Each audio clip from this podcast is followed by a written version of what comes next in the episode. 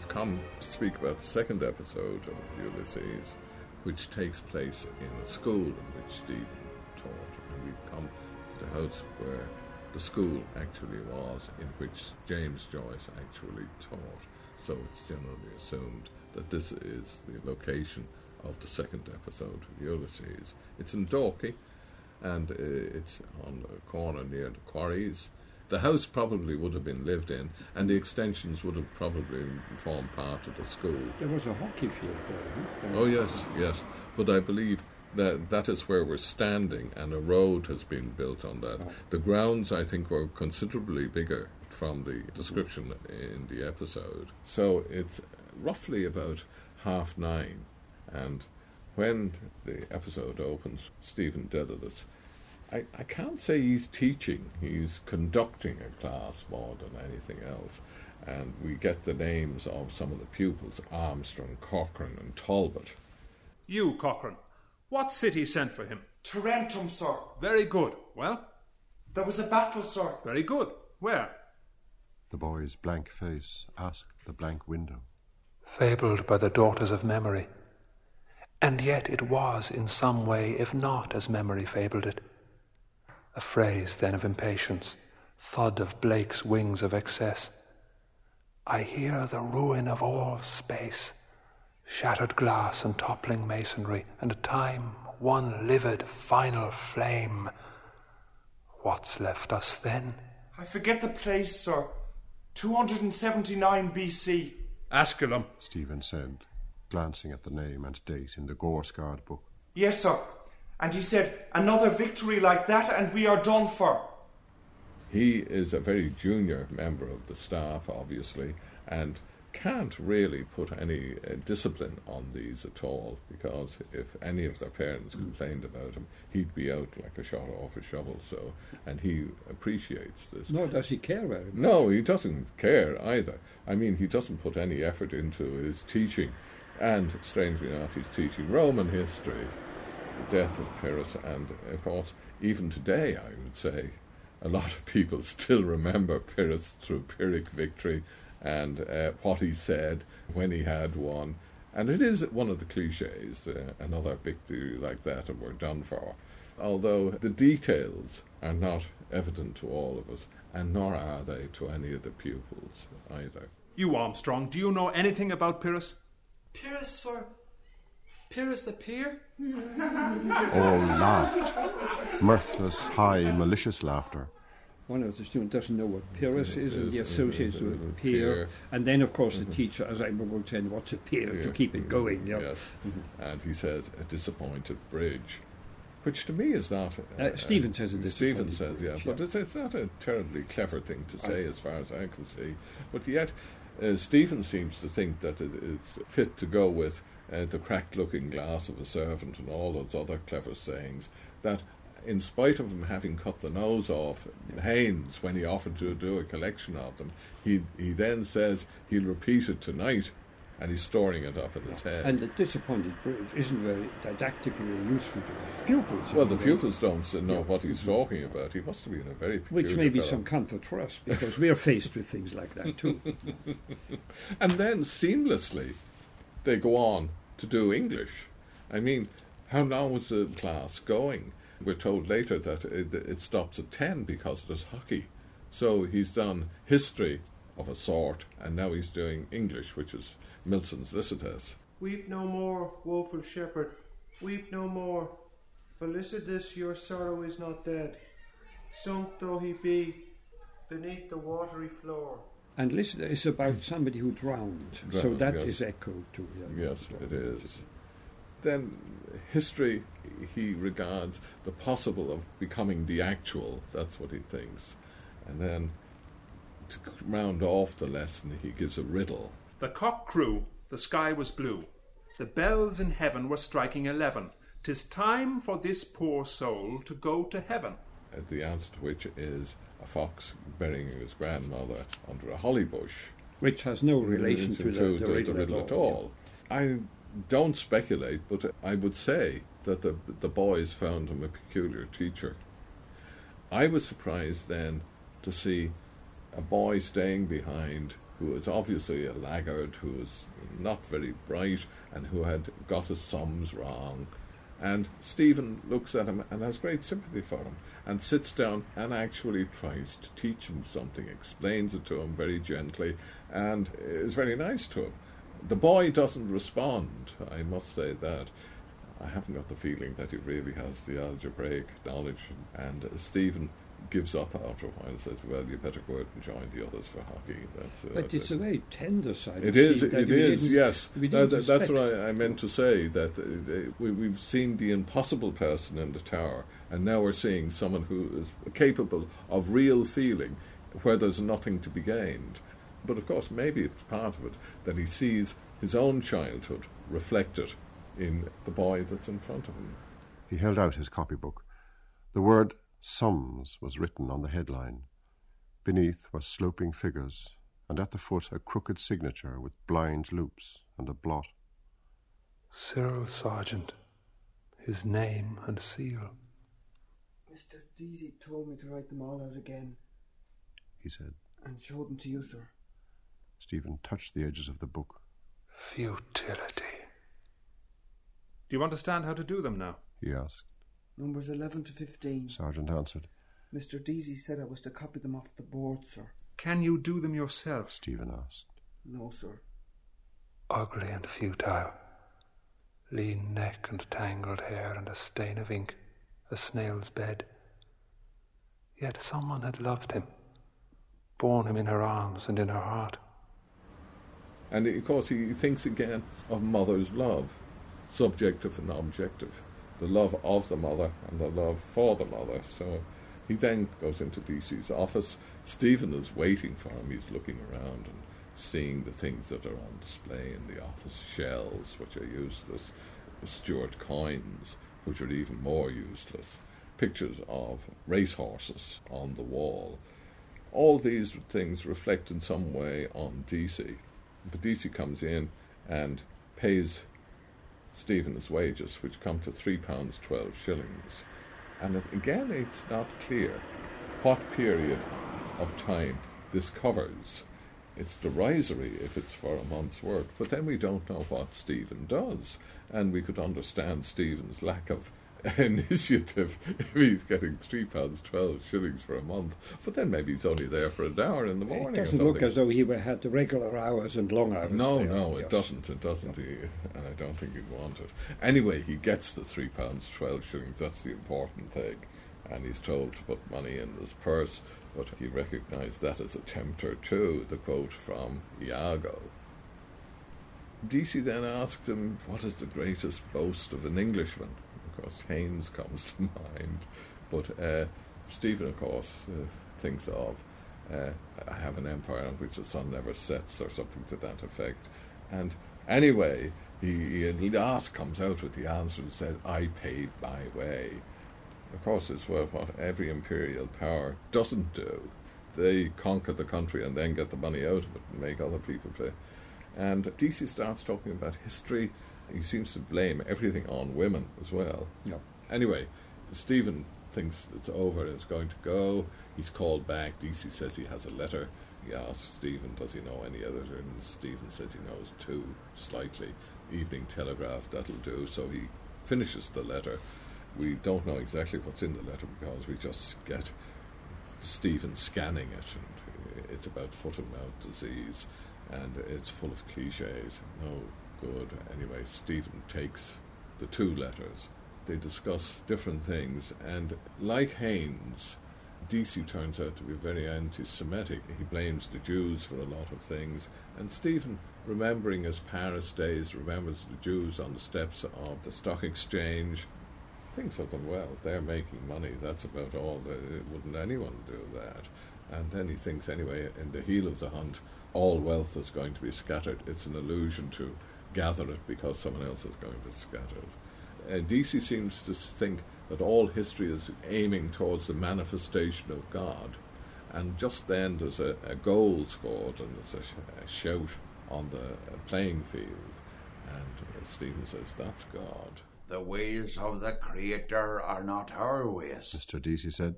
All history moves towards one great goal the manifestation of God. Stephen jerked his thumb towards the window, saying, That is God. What? Mr. Deasy asked. A shout in the street. Stephen answered, shrugging his shoulders. Decent, more or less, it's what? a shout in the street. Stephen then goes off with the letters and is going to go into town, we think. And so, just as he's nearing the gate of the school, uh, he hears Deasy calling after him. And he says, Not more letters, I hope. Uh, although he has been very respectful to uh, Deasy. And uh, Deasy comes in up and asks him, obviously half joking, Ireland, they say, has the honour of being the only country which never persecuted the Jews. Do you know that? No? And do you know why? He frowned sternly on the bright air. Why, sir? Stephen asked, beginning to smile. Because she never let them in. Mr. Deasy said solemnly. A coughful of laughter leaked from his throat, dragging after it a rattling chain of phlegm.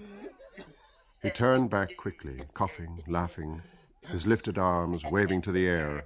She never let them in. He cried again through his laughter as he stamped on gaitered feet over the gravel of the path.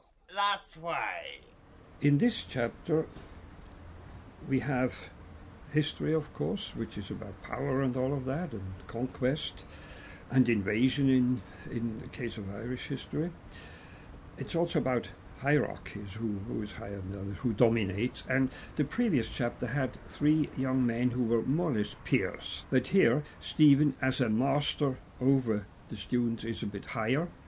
And he is again employed by Mr. Deasy. So we, we get some rank. Not that it's quite upheld, it seems in many ways the students seem to be better off from better families. But Joyce puts his characters into different constellations. That's what I like to, to point out. And I say, the, the emphasis here is on history, in the example of Roman history, why certain things are worth going, and again how doubtful all these records and uh, and reports are. And as you said, both chapters end with what looks like a new threat that Jews, so far not regarded very high or important, seem to be coming in and is seen as a danger. Um, certainly, here the theme of Jews is introduced in both cases towards the end. And of course, the irony of that is that Jews had been in Ireland for quite a long Yeah. time, and within, say, 30 years before, the main migration of Jews into Ireland Mhm. had occurred, and he had established their own quarter in Mm-hmm. Dublin. And Mr. Deasy must have known that. Or does he just not care enough? Uh, we, we don't know again there. No. But again, it's not reliable what he says.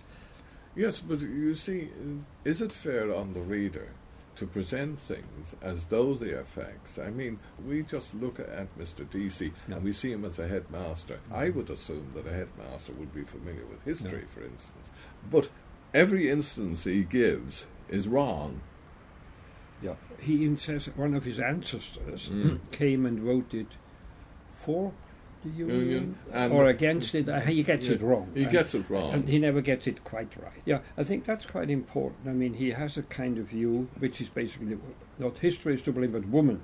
Women are to blame. He starts with Eve, Yes. then Helen of Mm, Troy, Troy. who was abducted. Course, she gets a lot of blame in the in, in Homer too. Must say that. And then he has this episode of the Norman invasion Yes, uh, with the names that you can pronounce much better than I can. hmm? And Yeah. uh, Dervorgilla, yes. And uh, there he gets it O'Rourke. wrong And too. he gets hmm? it, Yeah. reverses it there. But Joyce, I think, to a certain extent, is cheating and making it much more difficult for the casual reader. Yeah. Because if you don't know the history, Yeah. You'll think that he is quoting history Yeah. and all these things are right. He might as well be talking about some of South American Revolution, as Yeah, far as I'm concerned, and uh, you wouldn't know. So. The irony of Stephen then saying to himself, "Is this old wisdom?" Yeah. is lost unless you know. Is this old wisdom? He waits to hear from me. History Stephen said. is a nightmare from which I am trying to awake. Still, you just now mentioned that Deasy doesn't quite get it right. Mm. And I think that ties up to an important topic here. Stephen wonders why, of all the things that happened, do we remember and pass on mm. certain events? Who cares, after all, about one minor Greek king who lost mm. against the Roman Empire? There must have been many, of but we remember that perhaps because victories that cost us more than they gain us are part of everyday experience. But why are these remembered and not others? What is history? What is the tradition that we think is important? And it is made up of reports, and reports can be wrong. You see, as we just Mm. see from Deasy. And what we don't see from Deasy, Hmm? when we have the outside knowledge we see from Yeah. Deasy. Yeah, but how can you verify what actually happened? Mm. Did it really happen? Because there are also reports. Some Greek historians passed this on. Did Pyrrhus ever say another victory like that and we're done for? As I always say, he Of did not say he yeah. didn't know English. Mm. Uh, so it has to be transported and trans- uh, transferred and all of that. We and never hear of heroic tales of the losers. Yeah. And I mean, even Homer is not history of, a- of a, a real battle around uh, Troy, though something may have happened. So it's the question built into this what actually did take place and how important it is, and how do we know? That's it. Also, there's a certain irony in Deasy advising Stephen about his money, and Stephen thinks about Cranly having brought him to the races on a get rich quick mission, which he dismisses. And, uh, but on the other hand, uh, Deasy must have a, an intense interest in horse racing, which shows that he believes in get rich quick things himself, in spite of all his his advocacy of now, King does Care it mean money. that? Aren't they sort of historical, uh, famous horses? Oh, they may be famous horses, but he must be interested in horse racing, or he wouldn't uh, put it up. I, I, I am again assuming that I wouldn't imagine that he'd get everything wrong, and then he gets the last thing he says. Practically everything the poor man says is wrong, even his letter about foot and mouth disease is wrong as well.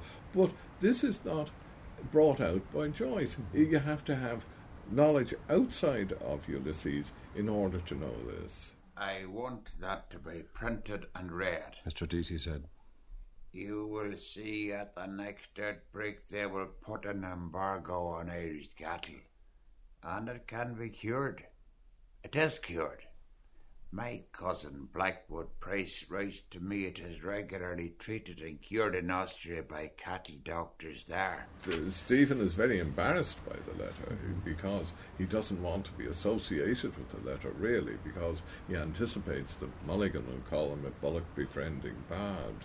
He recognises that it's all cliche. Yeah. And, and for somebody who announces to the world, as Stephen no doubt has and will, that he's going to write poetry, to be the carrier of a letter, somebody who is so touchy about being a servant, must appear a bit humiliating. By the way, where you say, why is Stephen much more deferential, much more friendly? It might well be, now that you mention it, that in his talk to Mulligan, he is sort of on the defense he is touchy in relation to Mulligan, and he has no reason of that in the school. That might be one, but I, I wouldn't put this on, on Yes, record. but, but, but uh, I know I shouldn't anticipate.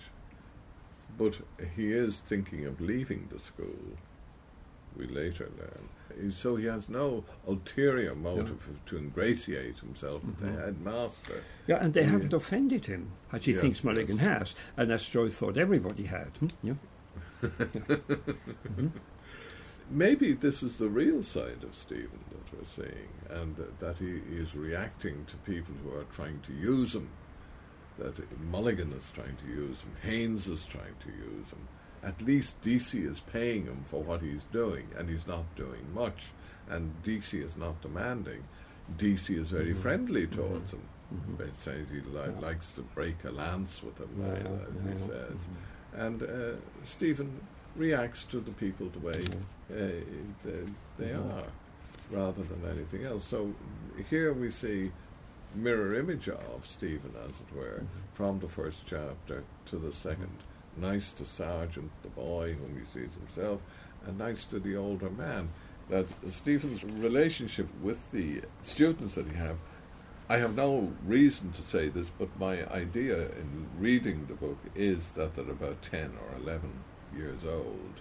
They're doing elementary things, although Lycidas would hardly be elementary. I don't see them as being any older than that. Stephen is rather jealous of them in one way. A bag of fig rolls lay snugly in Armstrong's satchel. He curled them between his palms at whiles and swallowed them softly. Crumbs adhered to the tissues of his lips. A sweetened boy's breath. Well off people, proud that their eldest son was in the Navy. Vico Road, Dalkey. He is not in their league at all. And then, if they're only ten years old, he speaks of them never having been innocent. He watched their faces and then he names a number of girls and he talks about them tittering in the struggle.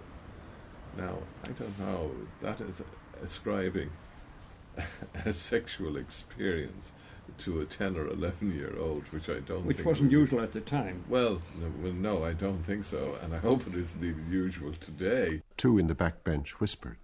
Yes, they knew, had never learned nor ever been innocent, all. With envy, he watched their faces. Edith, Ethel, Gertie, Lily, their likes, their breaths too, sweetened with tea and jam, their bracelets tittering in the struggle. He feels uh, inferiority uh, in their sexual experience. Yes. Uh, whether that's actually possible or true or plausible is a different thing. Uh, they seem to know something he does not, though they're younger. Yes, I, I think it is that it's the class difference more than anything else that he's a, he's ascribing all this general knowledge and general experience to it more than him. Maybe it is too that they're Protestant, Armstrong, Corcoran, Talbot, and not O's or Macs. And I would take it that people who lived on Vico Road and had uh, sons in the Navy were also, what shall I say, non-Catholics, as the, they put it. So would have been pro-British and all the rest, alien from everything that he is. In a moment they will laugh more loudly, aware of my lack of rule and of the fees their papas pay.